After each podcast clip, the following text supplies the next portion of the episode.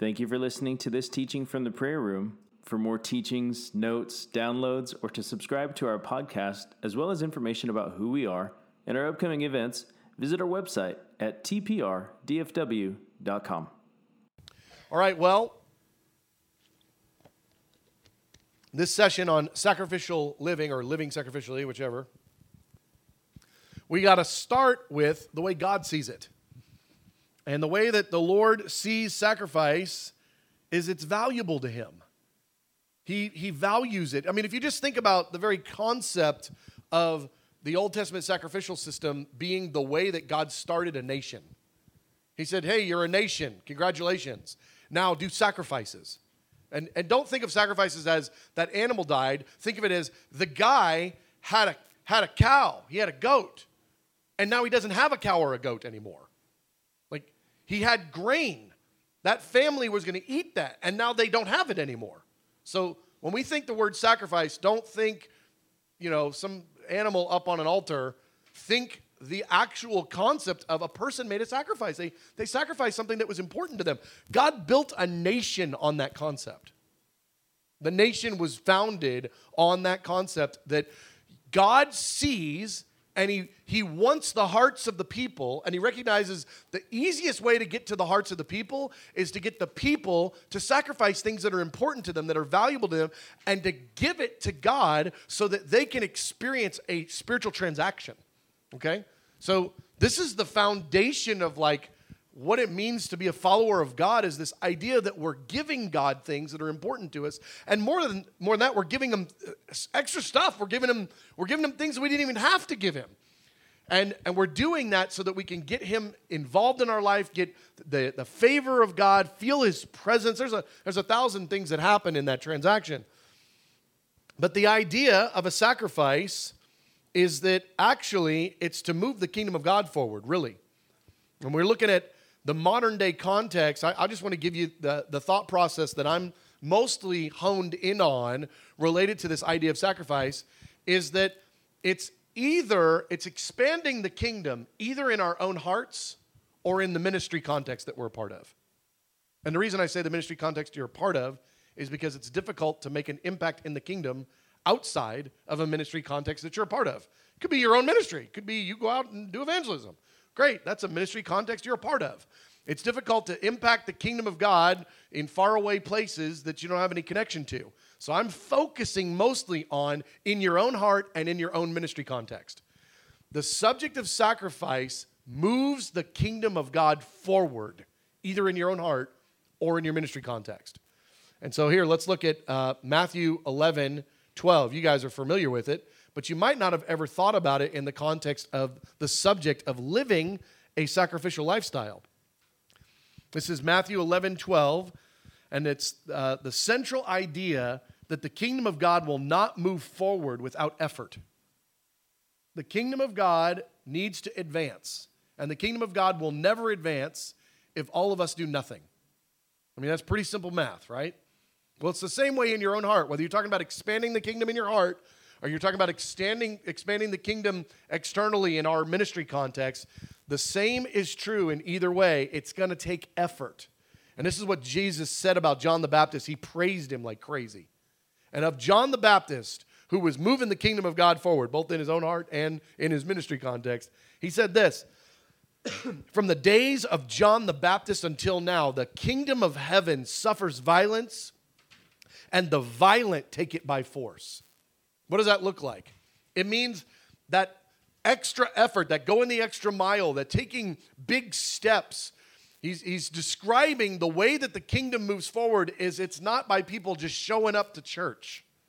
That's not how the kingdom of God advances. The kingdom of God advances violently. It takes violent violence. It takes spiritual violence. It takes doing something different than you were planning to do.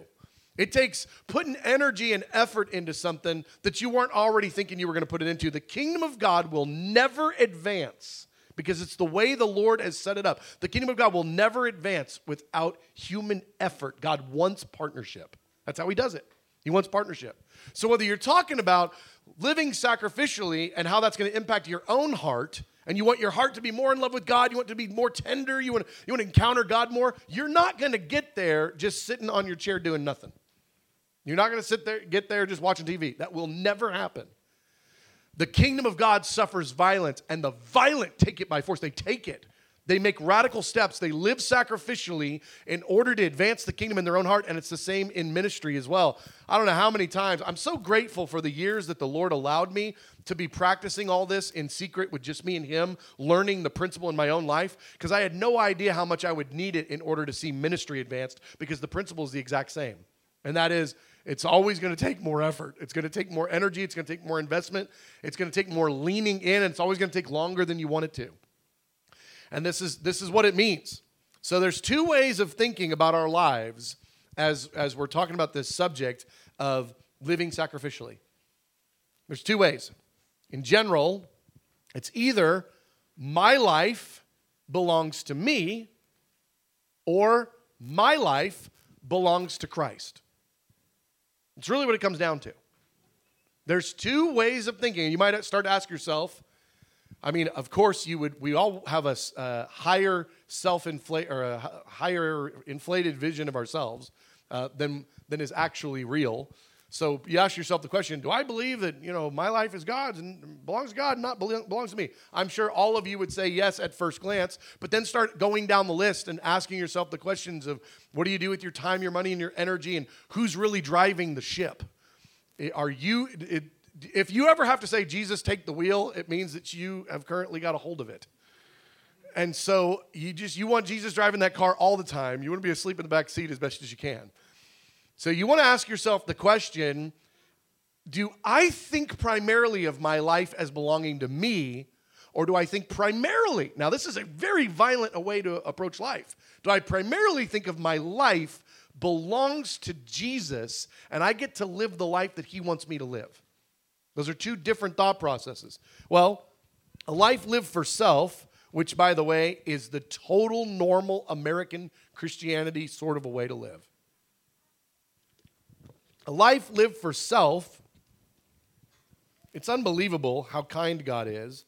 He likes us so much, He loves us so much, He wants us with Him so much, He tolerates. I mean, it's unbelievable. His mercy is unbelievable.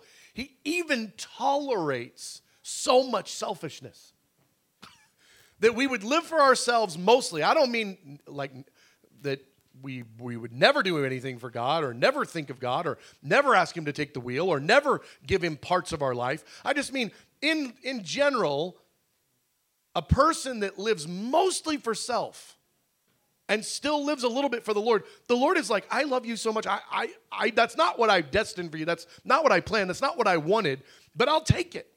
It's unbelievable mercy that the Lord even permits us to live that selfishly. And He totally does. I think most people live that way, actually. I think that's how most Christians live is mostly they have control of their life. Their hands are on the wheel and they sprinkle a little Jesus into their life. As opposed to this is not my life, it's yours. Do with it what you want, and then actually go find out what he wants, and then do only the things he wants you to do. That's a very different way to live. Well, we don't want to go on living our lives for ourselves as though we still belong to the world. As believers, we want to live our life for the Lord. We want to live for Jesus. We're a new creation. We have the Spirit of God living in us. We live according to a different rule system. I promise this is all going to wrap up and make sense here in a minute. Romans 12, 2, do not conform to the pattern of this world, but be transformed by the renewing of your mind. Then you'll be able to attest and approve what God's will is, his good, pleasing, and perfect will. It says, do not conform to the pattern of this world. I think so much of what we're taught in Christianity is actually live mostly like you lived when you were lost and try to stop cussing and go to church. It's like, like we, that's not at all what is supposed to be happening. We're supposed to be conforming. Conforming. I just want you to think about another culture. Pretend, you know, that you moved to China, okay?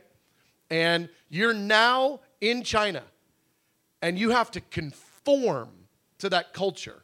You have to learn the language, learn the practices, Learn what's acceptable socially. Learn what's, you know, uh, how to communicate to people. Learn the whole system of, you know, elders and, and, and leaders and what's it like to live in a communist nation versus, you know, a free democratic society. To conform. I mean, your whole life would change. Everything would change. You'd have to change everything. That's the idea that we would be conforming to his image, conforming to his purposes, not to the pattern of the world anymore, but having a transformation that is occurring day by day. That's what it means to be in Christ. We have the Spirit living inside of us, Galatians 5 25. Since we live by the Spirit, let's keep in step with the Spirit. I just want you to see this for a second. This idea of my life is my own means I can do whatever dance I want. But if my life belongs to Christ and I believe that, I've got to keep in step with the Spirit. The Spirit is doing a dance, and it's I don't get to do my own dance. I got to do his dance. And furthermore, I've got to keep in step so when he turns, I turn. If he if he pauses, I pause. This idea of keeping in step, it's an it's this is how you can assess whether your life is actually your own or whether your life belongs to Christ. Are you endeavoring day to day to keep in step with the Holy Spirit?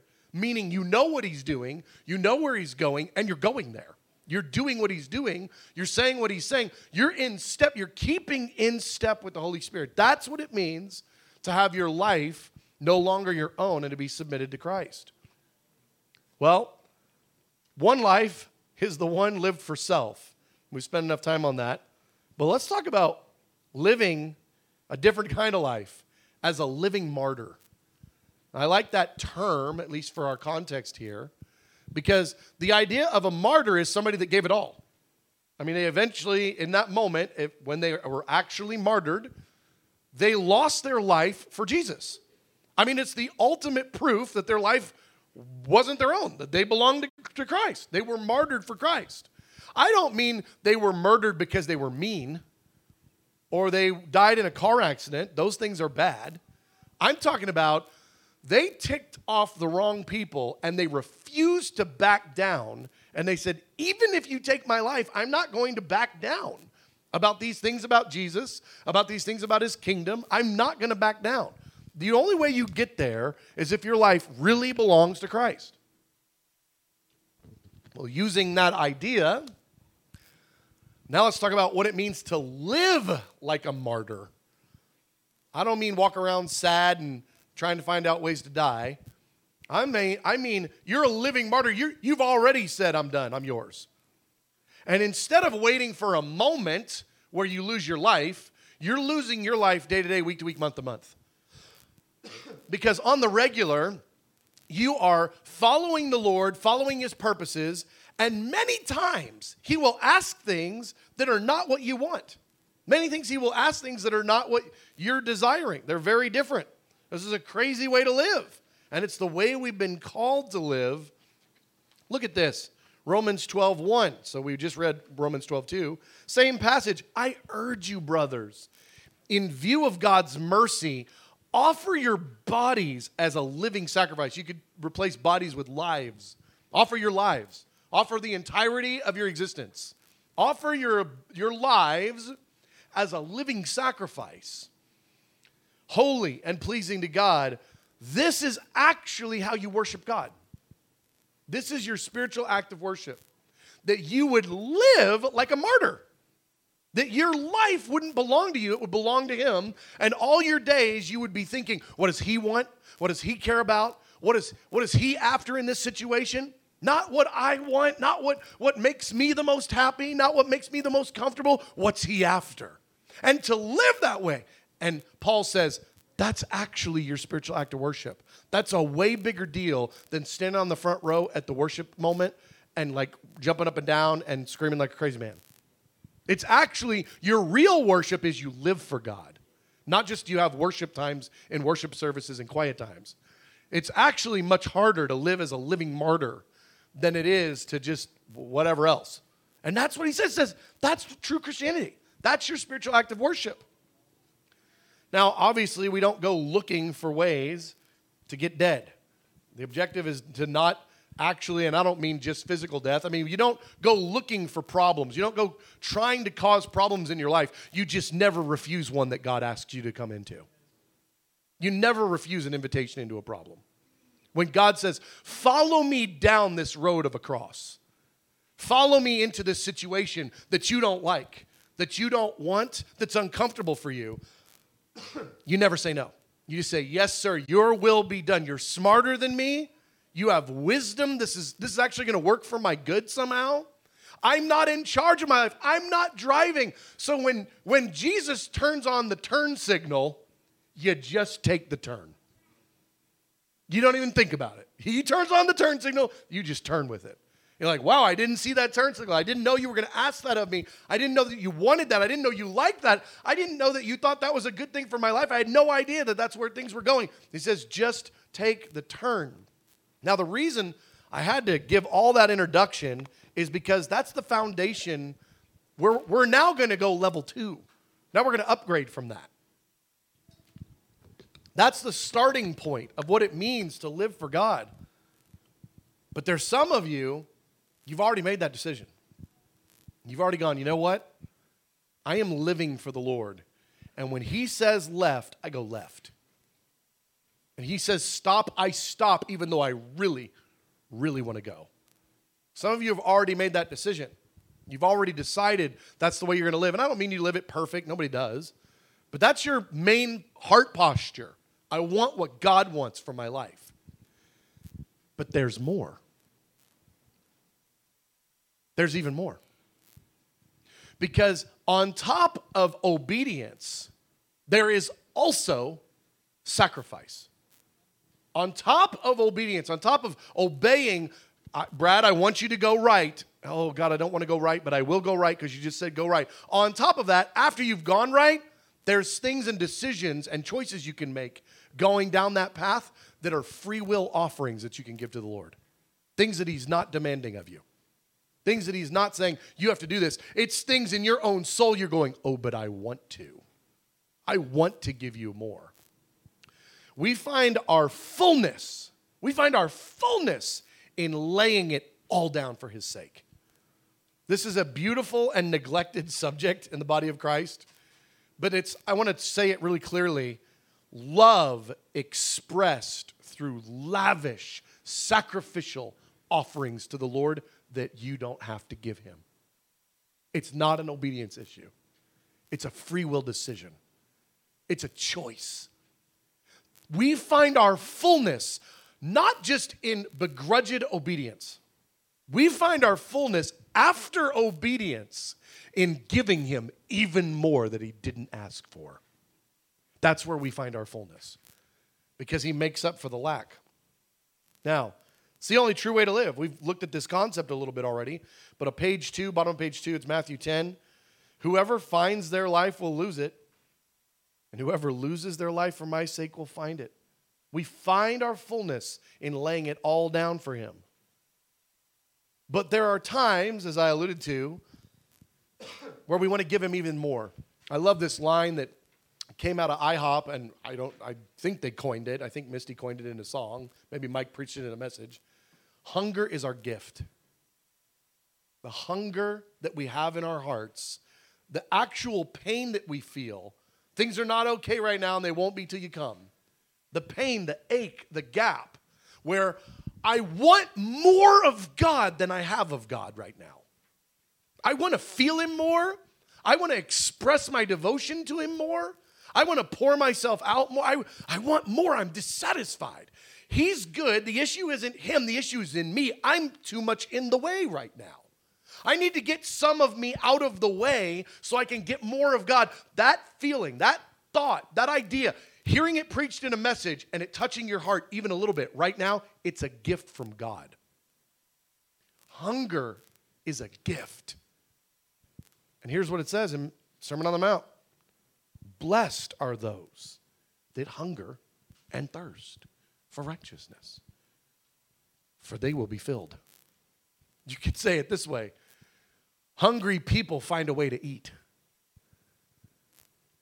And if you're not hungry, you won't eat. It's, a, it's an issue of hunger. Hunger will convince you to do crazy things. I mean, there's all these stories of people that are like lost in the woods and stuff. And they're out there for days eating tree bark and whatever else they're eating. I mean, it's like, man, you found a way to eat. All right. You ooh, grub worms and everything else. Wasn't particularly a delicacy plate, but man, they found a way. Hunger causes you in the spirit, hunger causes you to, to get a little crazy. It causes you to make decisions you would not make when that ache isn't present and felt. When you feel that ache, it causes you to start thinking about things a little different. What can I do? How do I fix this? I want to get more of God. There are times, and it's a gift of the Lord, and actually, we want to live this way, at least a low level ache and hunger all the days of our life. When you have that ache and that hunger, it causes you to reach for God in a fresh way, in a louder way. Well, why is that good? Because when we do, we get Him. That's the, that's the principle. Sacrificial living isn't to win a merit badge. I mean, I remember back in the living room days and these, these kinds of messages about living sacrificially and kind of talking about what some of that looked like. It wasn't so that we could get a merit badge. I, I wasn't trying to help anybody, and I don't think really, maybe a couple people, but I don't think anybody was thinking, wow, if I do this, then I'm, I'm cool. Like I'm a good Christian. I'm, I'm an awesome Christian. I'm, I'm really hardcore. I don't think that, I mean, for one, that's totally a wrong thought. That's not what it's about. It's not trying to earn anything, it's about trying to position your heart to be able to feel God more encounter the Lord more. Fix the ache. You could say, advance the kingdom. Touch on that some of that spiritual violence so that you can actually experience the kingdom in a, in a new way, a fresh way, a deeper way. But it, it requires effort, it requires spiritual violence to take it. It says, and those who will be spiritually violent, they will take it by force. They will the hunger analogy. Those that are hungry, they will go after it. They will eat. They will be filled. The subject of, of sacrificial living actually is about fullness, it's about getting filled. It's about moving the kingdom forward and seeing the purposes of the Lord move. However, in this concept of sacrificial living, and we're going to talk about real deal practicals here in a minute. I'm just trying to help us to understand the context of what this is and what this does in a community, what this does in your own soul. This concept, while it's beautiful and it promises reward, it promises being filled, it promises getting, you know, more of his presence, more whatever. It promises that. It does come at a real cost. And we got to talk about that cost because it's not free. Spiritual violence isn't free hunger and whatever it takes to get that food, it isn't free. There's a real cost on it. But here's what Paul said about the subject, kind of in its broadest strokes 1 Corinthians 12, 8 through 10. He says this about the subject of voluntary weakness, about becoming weak on purpose, giving God things of our own strength that we didn't have to give Him so that we can actually touch something else. He says, My grace is sufficient for you for my power is made perfect in weakness.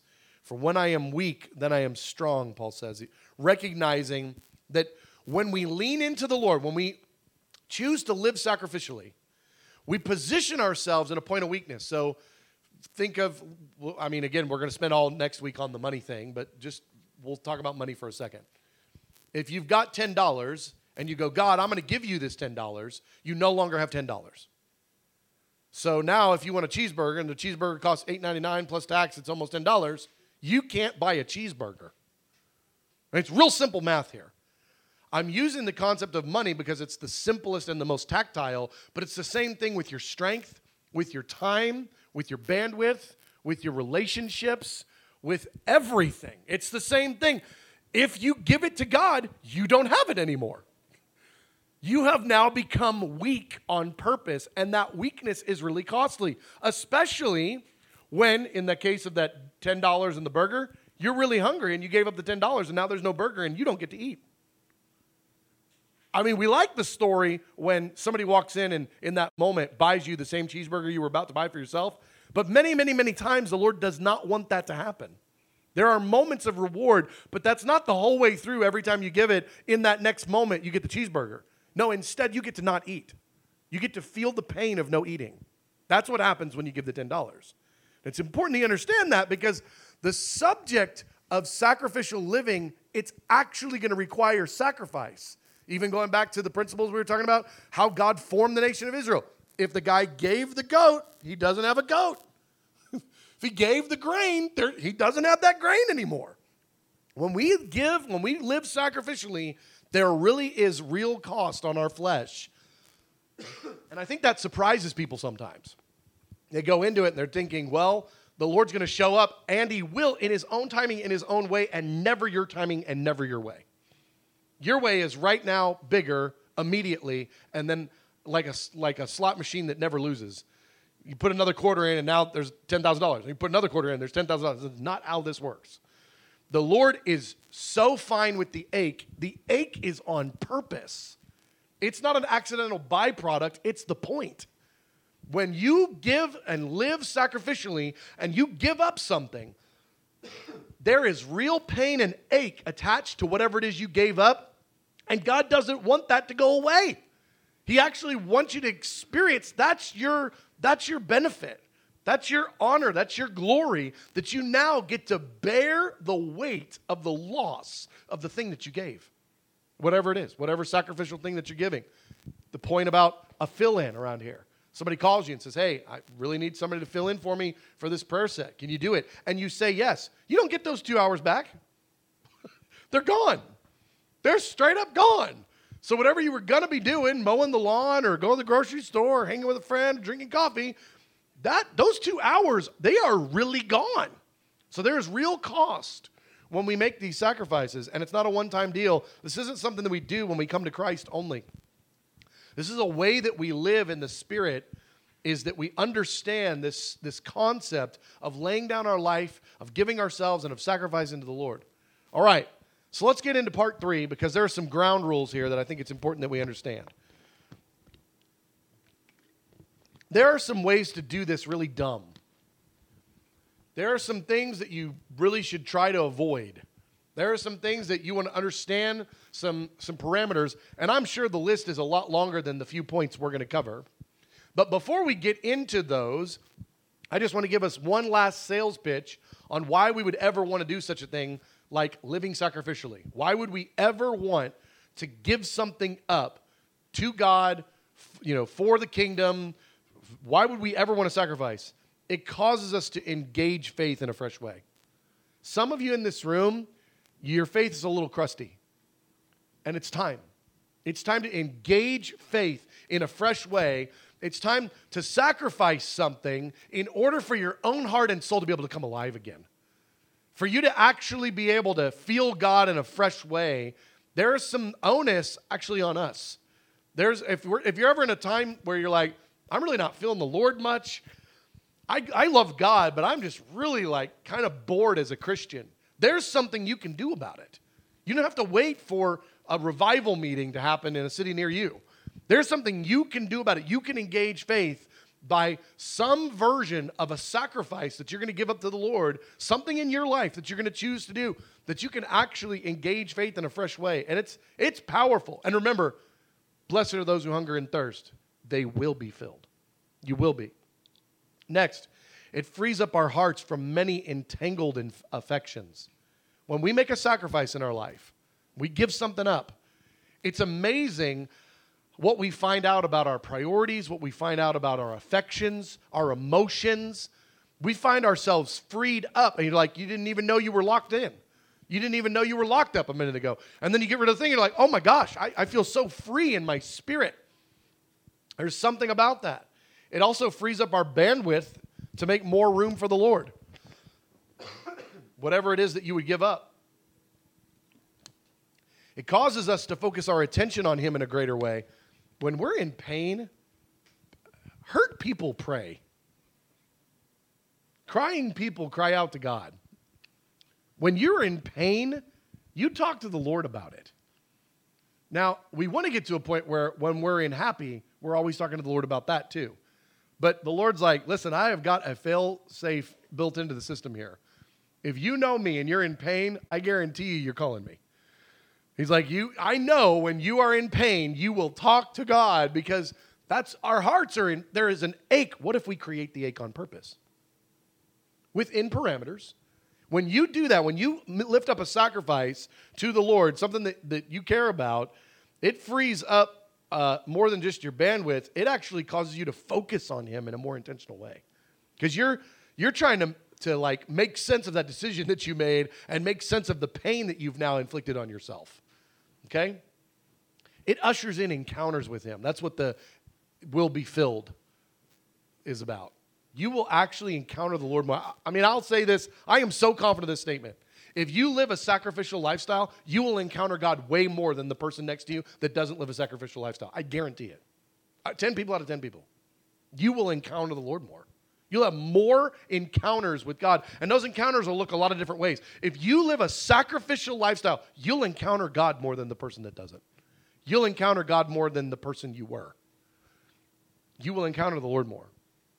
And it expands kingdom initiatives. Again, the violent take it by force. The kingdom of God only advances when, when radical steps are made.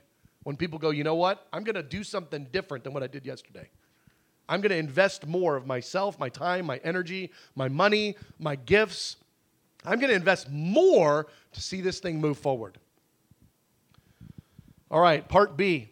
These are the, uh, these are the rules, okay? We want to not be mastered by our blessings. I am grateful for the things that I have in my life, but I do not want those things to dictate what I do and don't do in my life. I'm grateful for the blessings. But when the blessings dictate what you do and don't do, you, you want to ask yourself the question who's actually in charge of what here? Because it sounds more like those things are in charge of me than it is I'm in charge of those things. Paul said it this way everything is permissible for me, but not everything is beneficial. Everything is permissible, but I will not be mastered by anything. I'm not going to let blessings dictate my life. I'm not going to let blessings own me. And I'll tell you what, the easiest way, I'll just say it, the easiest way to find out if that thing has mastery of you, decide to give it up. And then you'll know. and, and, and then when you do give it up, find in your heart where, like, how much freedom you got from that. There's just something to this. So, a first thought process of this whole sacrificial living, you want to ask yourself the question what owns me? What owns me? What, what demands of me time, money, attention? What is actually driving the ship here?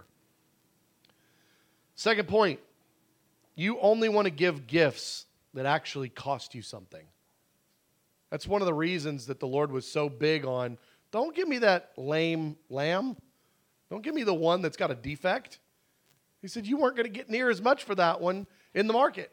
Like, don't give me that. I don't want uh, whatever sacrifice you were thinking about giving me that's broken or sick or, you know, maimed or something. Don't give me that one. I want the real one. And here's uh, just a little fun trivia point for you if you didn't already know this. Our ministry was so founded in this concept that the night that the Lord told me, start a daily prayer meeting tomorrow morning at 5 a.m. and don't stop until I come back, when the Lord gave me that word, that night he confirmed the calling in 2 Samuel 24 24, which was all about this subject of a costly sacrifice. I was reading through the Bible uh, in, in that you know, period of time. I was in uh, the Old Testament. and when I got to uh, the, the night before, before the Lord said, start a daily prayer meeting, I ended in 2 Samuel chapter 23. So I'd finished 2 Samuel 23, which meant the next night, because I was doing just a few chapters every night before I went to bed, kind of thing. It meant the next night I was going to start in 2 Samuel chapter 24, not having any idea that the next day was going to be the most mile marking day of my life, life calling, start the prayer room, be a part of the prayer movement for the rest of my life. I had no idea that was happening tomorrow. So the Lord says, start a daily prayer meeting tomorrow morning at 5 a.m. and don't stop till I come back.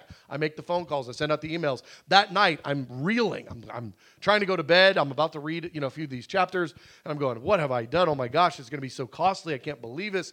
Every morning, 5 a.m. until you come back. That's like this is like the rest of my life. I've just said yes to something for the rest of my life. Like that's a really, really big commitment. And I'm, I'm just, I'm processing it. And I read this passage that night, and it was the Lord trying to mark and trying to get it into the genetics of this house of prayer, trying to get us to understand the concept of sacrifice. From the very beginning, this was what uh, was said.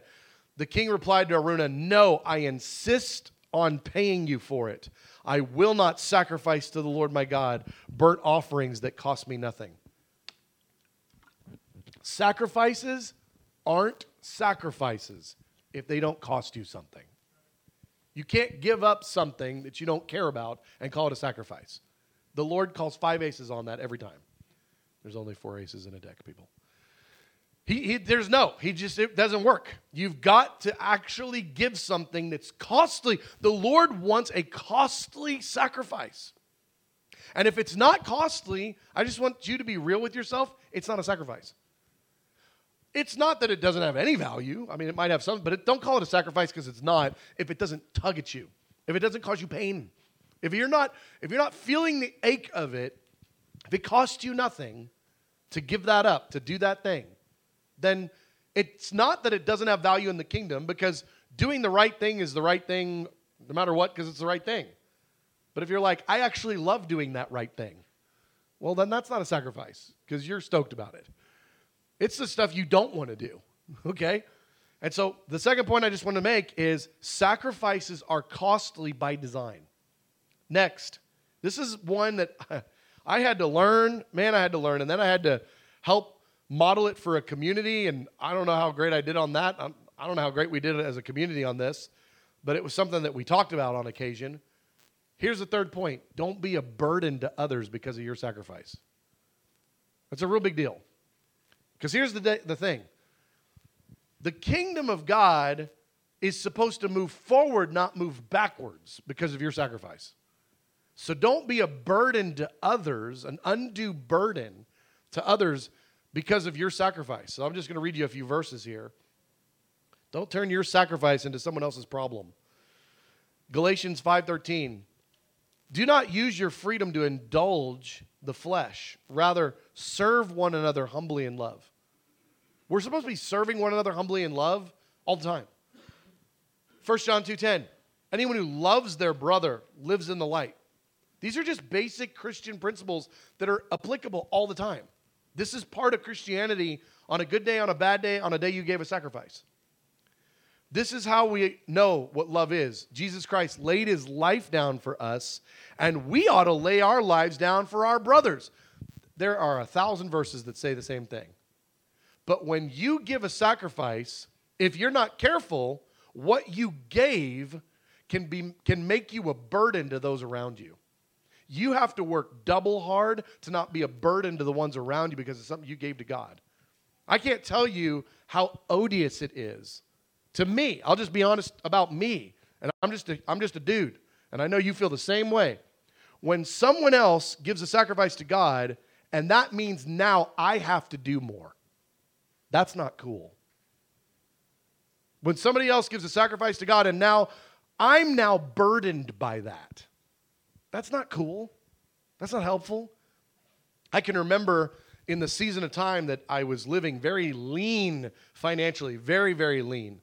People would go out to lunch, and I would intentionally avoid the conversation when they were going to go out to lunch because I didn't want to go out to lunch because I couldn't buy my meal and I didn't want people at the table to think, well, Brad's here. We know he's broke. We have to buy his lunch. I didn't want to be an undue burden to people. So I actually worked hard to not get invited to go out to lunch. See, that's what loving your brother looks like. And if they're like, they come, they come out of their way and they go, hey, we know that you don't have any money, come out to lunch with us, that's a very different situation. But it's it's a burden to be in that situation where you're at the table, you don't have the money, and you know it, and they know it. And now everybody around the table is like, well, what do I do with this person? So don't let your sacrifice become someone else's burden. That's not loving them. All right? And really, the sacrifice now is theirs. Really, because they're having to buy the lunch. And again, take that same concept into every other realm, okay? All right, here's the next one. turn it all into fellowship. Here, this is probably the most important lesson. Don't just give it, turn it into fellowship. It's, it's, you've wasted it, you've missed the point. If you just gave the sacrifice, if you just did the thing, and, and there was a pinch on it, and you just had the pinch, and you didn't turn the pinch into conversation, I'm doing this because I love you. This pinch I feel right now, this ache, this burden, this lack, this FOMO, I'm doing it because I love you. I'm I, this is you and me. I did this I actually did this to get to this point where I'm feeling pain so we could talk about it and I could say here's my offering. You give him the offering again and again in the midst of the pain. You actually give him the offering very little at the moment that you make the sacrifice. Very little. You give him the offering when the pinch increases and there's pain and that, that sacrifice, it's costing you something. And you go, I'm doing this for you. This is for you. And you turn it into fellowship, you've really wasted it if you don't turn it into fellowship. Look at this. I just gave you Colossians 3 here. Whatever you do, whether in word or in deed, do it all in the name of the Lord Jesus Christ, giving thanks to God our Father through him. Do it, whatever that thing is, do it for him. Do it with him. Turn that into fellowship. I think it's the most important lesson that you can uh, learn related to the subject of sacrifice is don't just do the thing and write it off and now it's over. Engage him in the pain and say, This ache, I do this for you. And, and often the ache comes to you and wallops you. The ache is not a planned ache moment, like, oh, tomorrow at 5 p.m. I'll feel the ache, and that's when I'll have a conversation with God about this. It actually happens right when you don't expect it. The, the pain, the ache of it, where you're, the pinch, you're like, oh, gosh, this is, oh, that's tough. Right then, turn it into fellowship. That's how this whole sacrificial living thing works. And you got to engage faith. It's really tied to the, the uh, turn it into fellowship. It's engage faith. It looks like this Your Father, who sees what is done in secret, will reward you. You've got to believe God's watching. Why in the world did you give the thing up?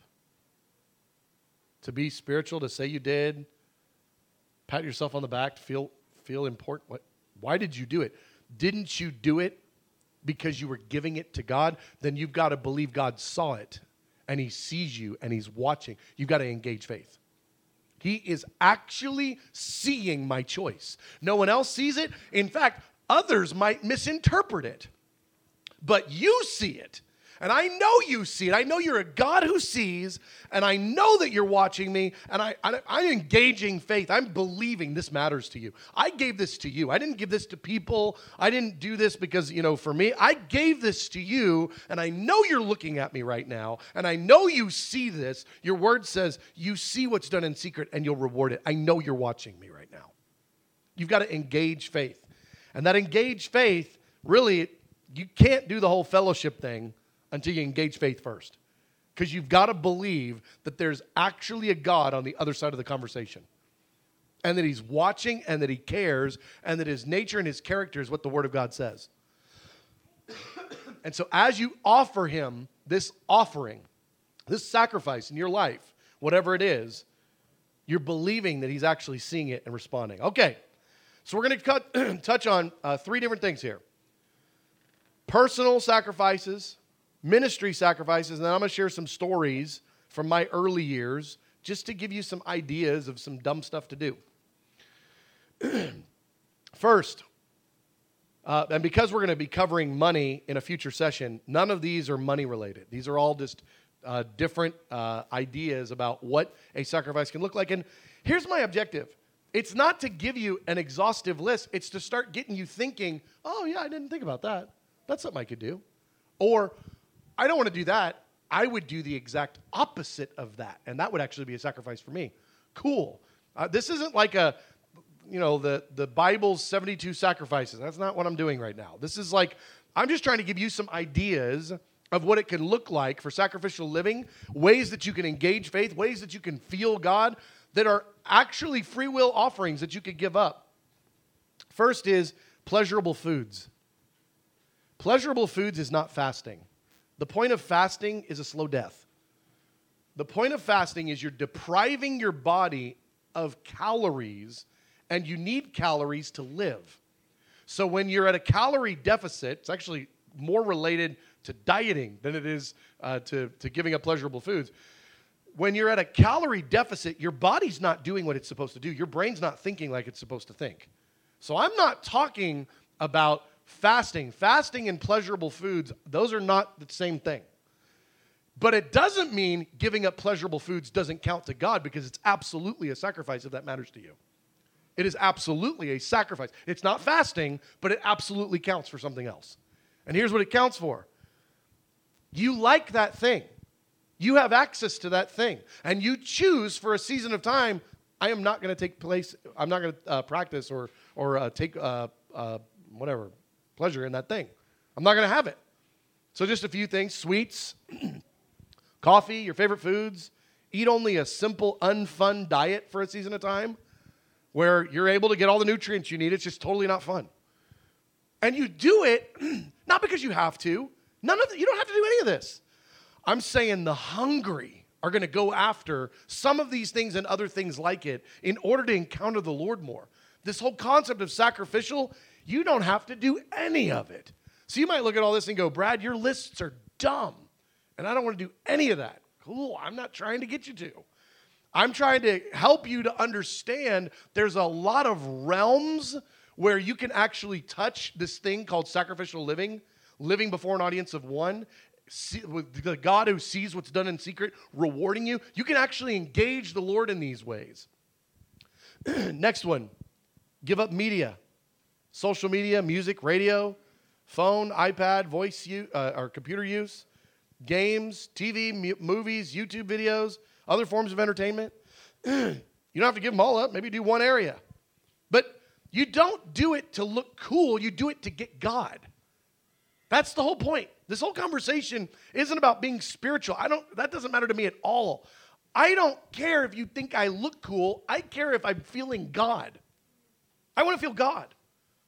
And God says, I actually look upon your sacrifices. And if it's costly to you, and I'll just tell you this one sacrifice to the person next to you wouldn't touch you at all, and you'd be like, I could give that up all day, and that doesn't matter to me at all. Well, then that's not a sacrifice for you.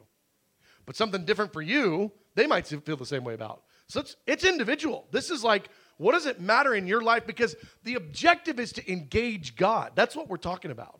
We're talking about engaging God with faith, the God who sees what's done in secret.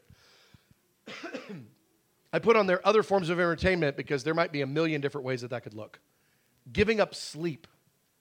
Now, you need sleep long term. You can't just live without sleep. But I just gave you a few different ideas of ways that you can kind of cheat the system a little bit for a season of time. I've known those that have gotten up every night from 2 to 4 a.m. to seek the Lord in the middle of the night. Just get up in the middle of the night, seek the Lord, and go back to bed. Get up at 5 a.m. and do seven uh, do 5 a.m. sets around here seven days a week for a month. Just choose and go, Lord, I'm going to give this up. I'm going to I'm going to sacrifice this because I want to encounter you more. And I, I recognize that's going to pinch. I'm going to be tired. It's going to hurt. That's not going to be fun. But I'm going to do this. And I want you to see this, God. Help me. Or flip flop. Do the 11 p.m. sets. Maybe you're like, man, I don't know how I would do that. 11 to 1 a.m. Do seven days a week for a month or something. I'm just giving you ideas. And you're like, I don't want to do it for a month. I want to do it for six weeks or six days. Whatever. I'm just throwing out ideas.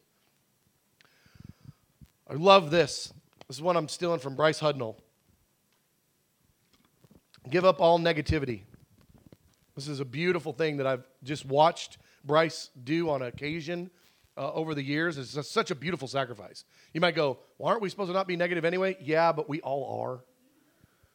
We all are really negative. Eye rolling, bad mouthing, complaining, speaking ill of others, t- not, not taking our judgmental thoughts captive, just kind of letting them run, sarcasm, back talking. I mean, there's all sorts of ways, and I just I just love that idea of a season of time where you're like, no, 100% no negativity for a week, a month, a year, whatever the period of time. No negativity, none, zero. Incredibly challenging. Incredibly challenging. But it's like, but wouldn't that honor the Lord? That like you're talking to him about that. It's like, oh man, I really am struggling right now because I really want to tell that guy off right now. And like, Lord, I'm giving this to you. Like, what a great way to engage the Lord.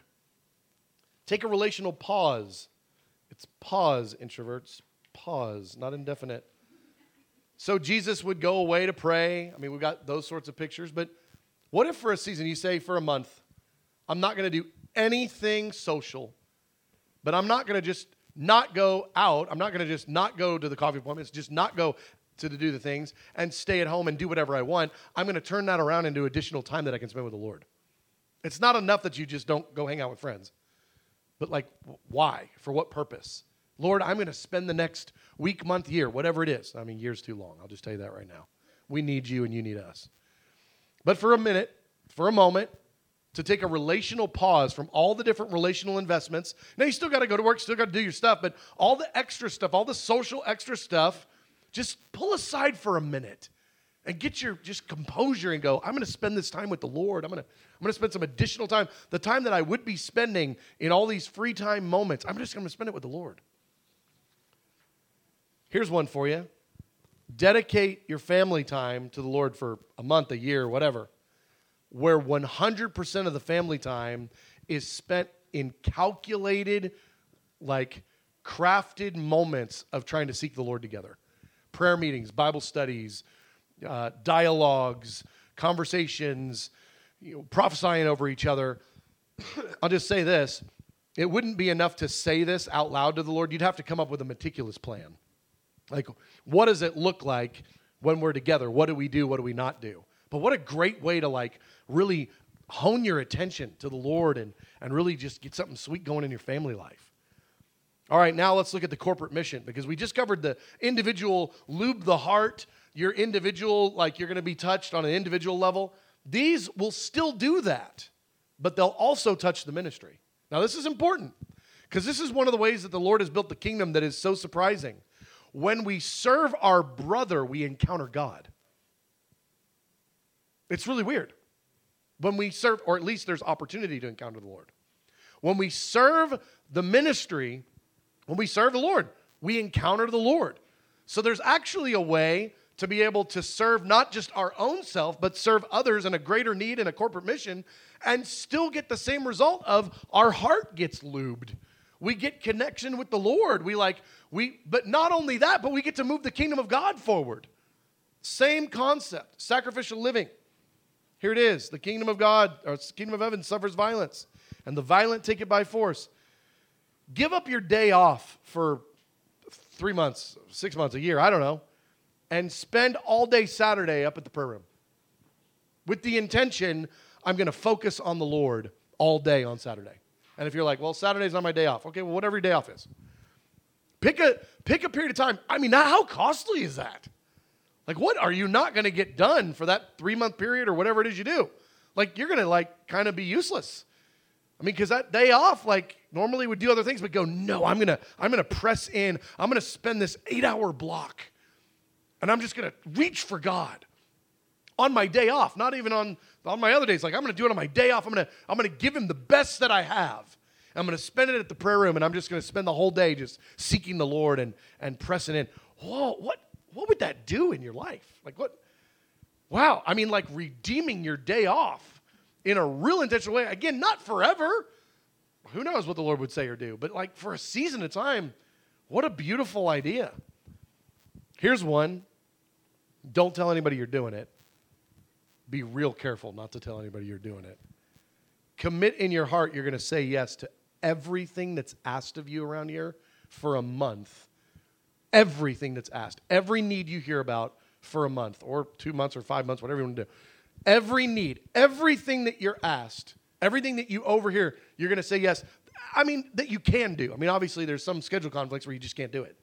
But just like yes month, where you're just you're just going to say yes to every need and allow the pinch of that, allow the ache of that, of what that's taking out of your personal life and and your time and whatever. Just commit to like a month of it or whatever period of time. I'm going to say yes to every single need that I can possibly meet around this ministry for a period of time.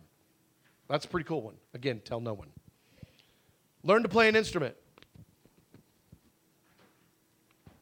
Some of you might be like, well, I don't really sing that great, so I don't really want to learn an instrument, or I've never learned an instrument, I've never thought of myself as musical. Listen, pretty much promise you, if you'll just commit to do it, you'll learn how to play an instrument. I mean, guitar, keys, and Robbie can help. So it's like, you, you can learn an instrument. You just thought, well, I never wanted to do that. I never thought. How helpful would that be around here? If you learned an instrument, like that would be really, really helpful. And some of you are like, well, I already know how to play an instrument. Cool. Then play it.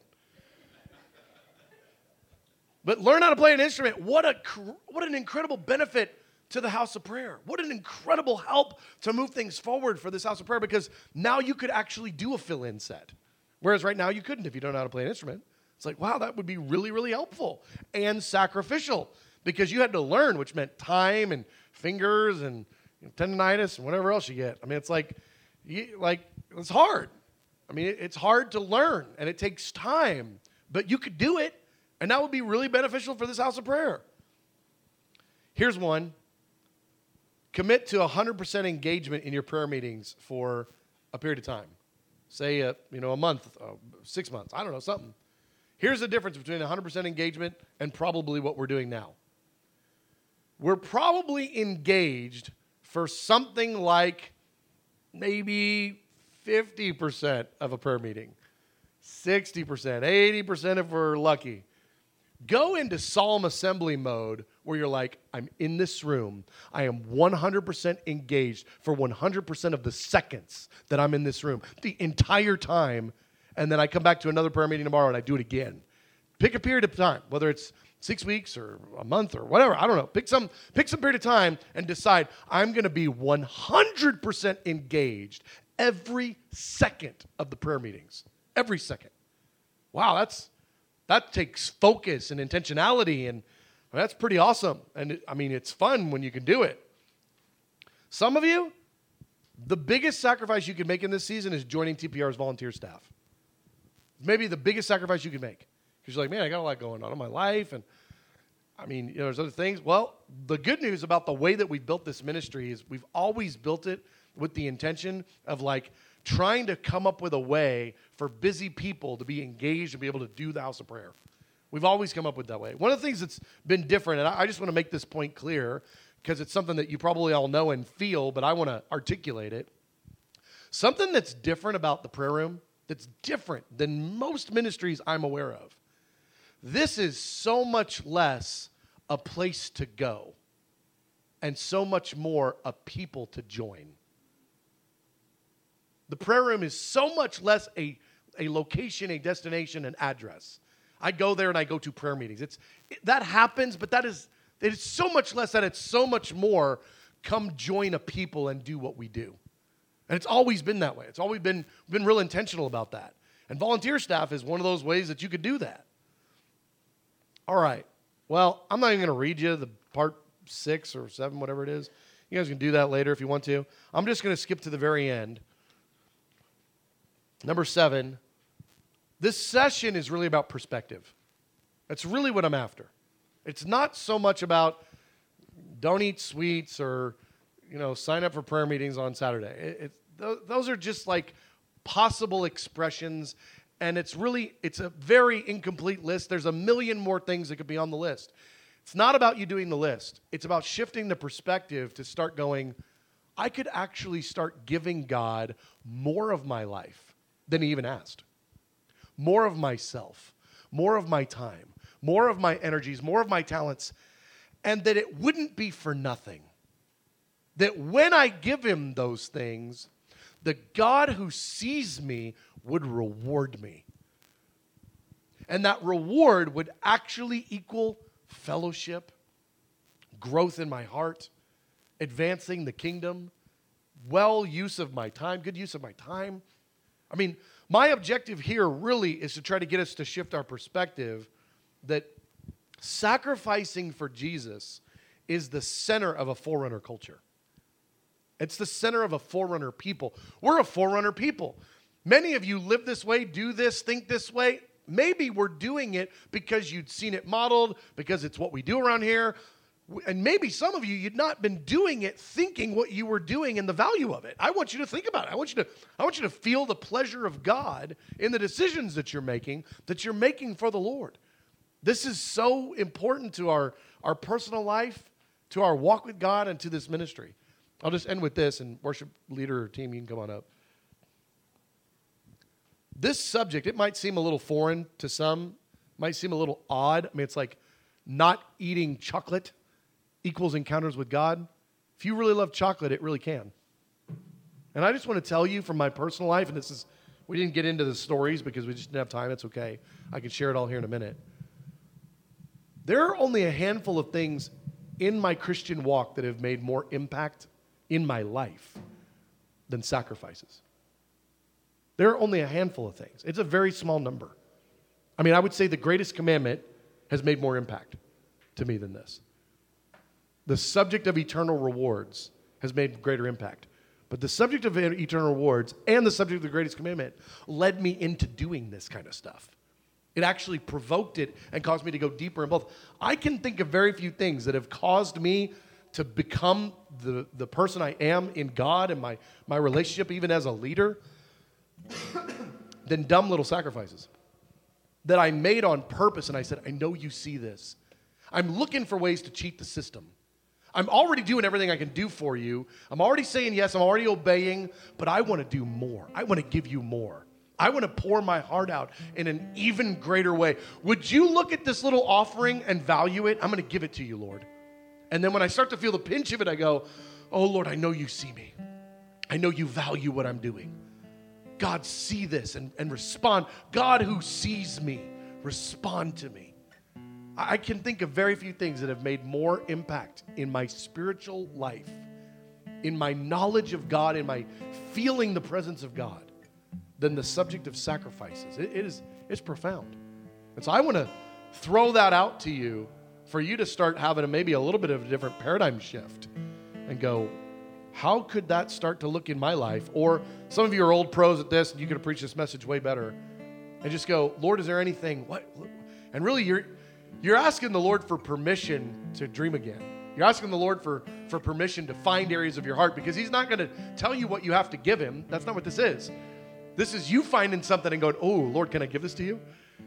Do you feel his pleasure on that? Do you, it's like, oh, I, oh okay, that's going to be costly. Okay, all right, I'll give that to you, Lord. Okay, okay, let's do it. And dream with him and be, be in that sort of fellowship with him so that you can experience that. It is beautiful and it is profound and it's, it is one of the forming principles of this community in the way that it impacts us individually and as a ministry. Father, this concludes this teaching from the prayer room. For more resources, please visit our website at tpr.com dfw.com. Thank you.